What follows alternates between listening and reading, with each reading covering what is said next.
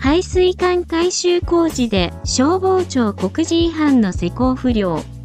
管理組合は、施工業者とコンサルに約4億円の賠償を求め提訴。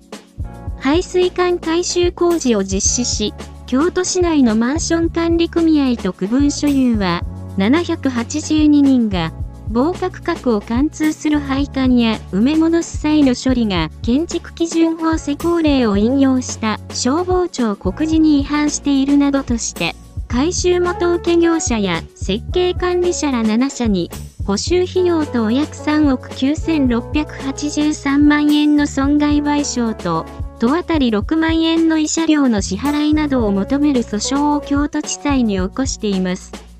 相手方は、訴訟の却下、棄却を求め、争う姿勢を見せています。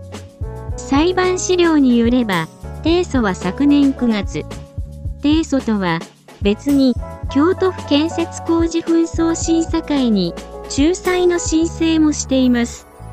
事件の舞台になったのは、旧日本住宅公団が1981年頃に分譲した団地。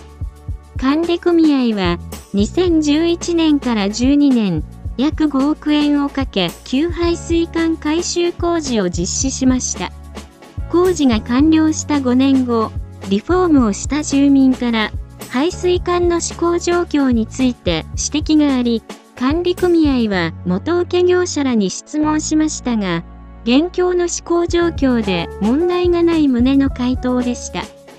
ですが、その翌年に5棟で実施された消防署の立ち入り調査で検査を実施した10戸すべてで不備事項の指摘と是正指導を受けました。工事の設計、管理者とは別の一級建築士事務所に調査を依頼した結果、排水管区が貫通部には重大な欠陥があることが判明したとしています。管理組合は、配管材料や貫通部埋め戻し、処理が部位で異なり、耐火二層管が使用されていますが、区画貫通部の配管の被覆が取り除かれ、高出塩化ビニール管が露出している部位があり、また、貫通する配管と開口部の隙間を不燃材料で埋めることについて、充足しているとは到底認められない部位などがあると主張。建築基準法施行令129条の2の5第1項7号を引用した消防庁告示2号特定共同住宅等の位置、構造及び設備を定める件に違反しているとしています。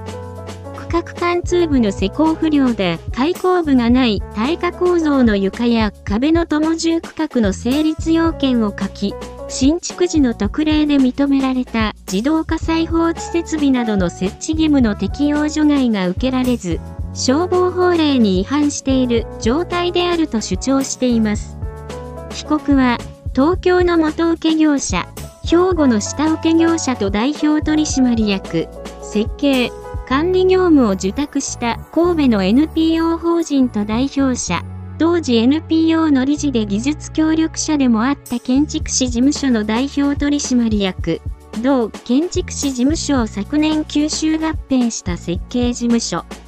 昨年12月の口頭弁論で、元請業者は、管理組合と請負契約に際して紛争が生じた場合は、建設 S 工事紛争審査会の仲裁に付すことに合意しており、訴訟要件を欠くとして、訴えの却下を求めています。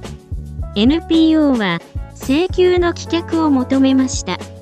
委託を受けた管理業務は、要所要所で行う重点管理であり、不適正箇所を発見することは極めて困難だと主張しました。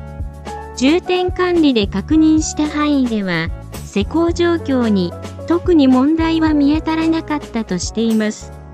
管理組合は、建設工事紛争審査会の仲裁申請は予備的な対応だと反論。元請業者が、同審査会で法令違反の責任部分を、もっぱら、設計段階の領域の問題などと答弁した点を挙げ、仲裁手続きの当事者以外の者に責任転嫁して、自らの責任を逃れようとしていると主張しています。さて、以前は、大規模修繕工事や大規模な設備工事は設計管理方式で行う方が望ましいといった風潮が蔓延しておりました。いや、今でもそうかもしれません。しかし、実態としては、設計管理方式というものは、管理組合が業者やコンサルの食い物にされることが多く、工事の品質も低くなる傾向にあることが指摘されています。ほとんどの場合、コンサルと施工業者は裏でつながっており、第三者的な目などは働きようがありません。また、設計管理者が工事管理をしてくれるから手抜き工事を防げると思っている人も大間違い。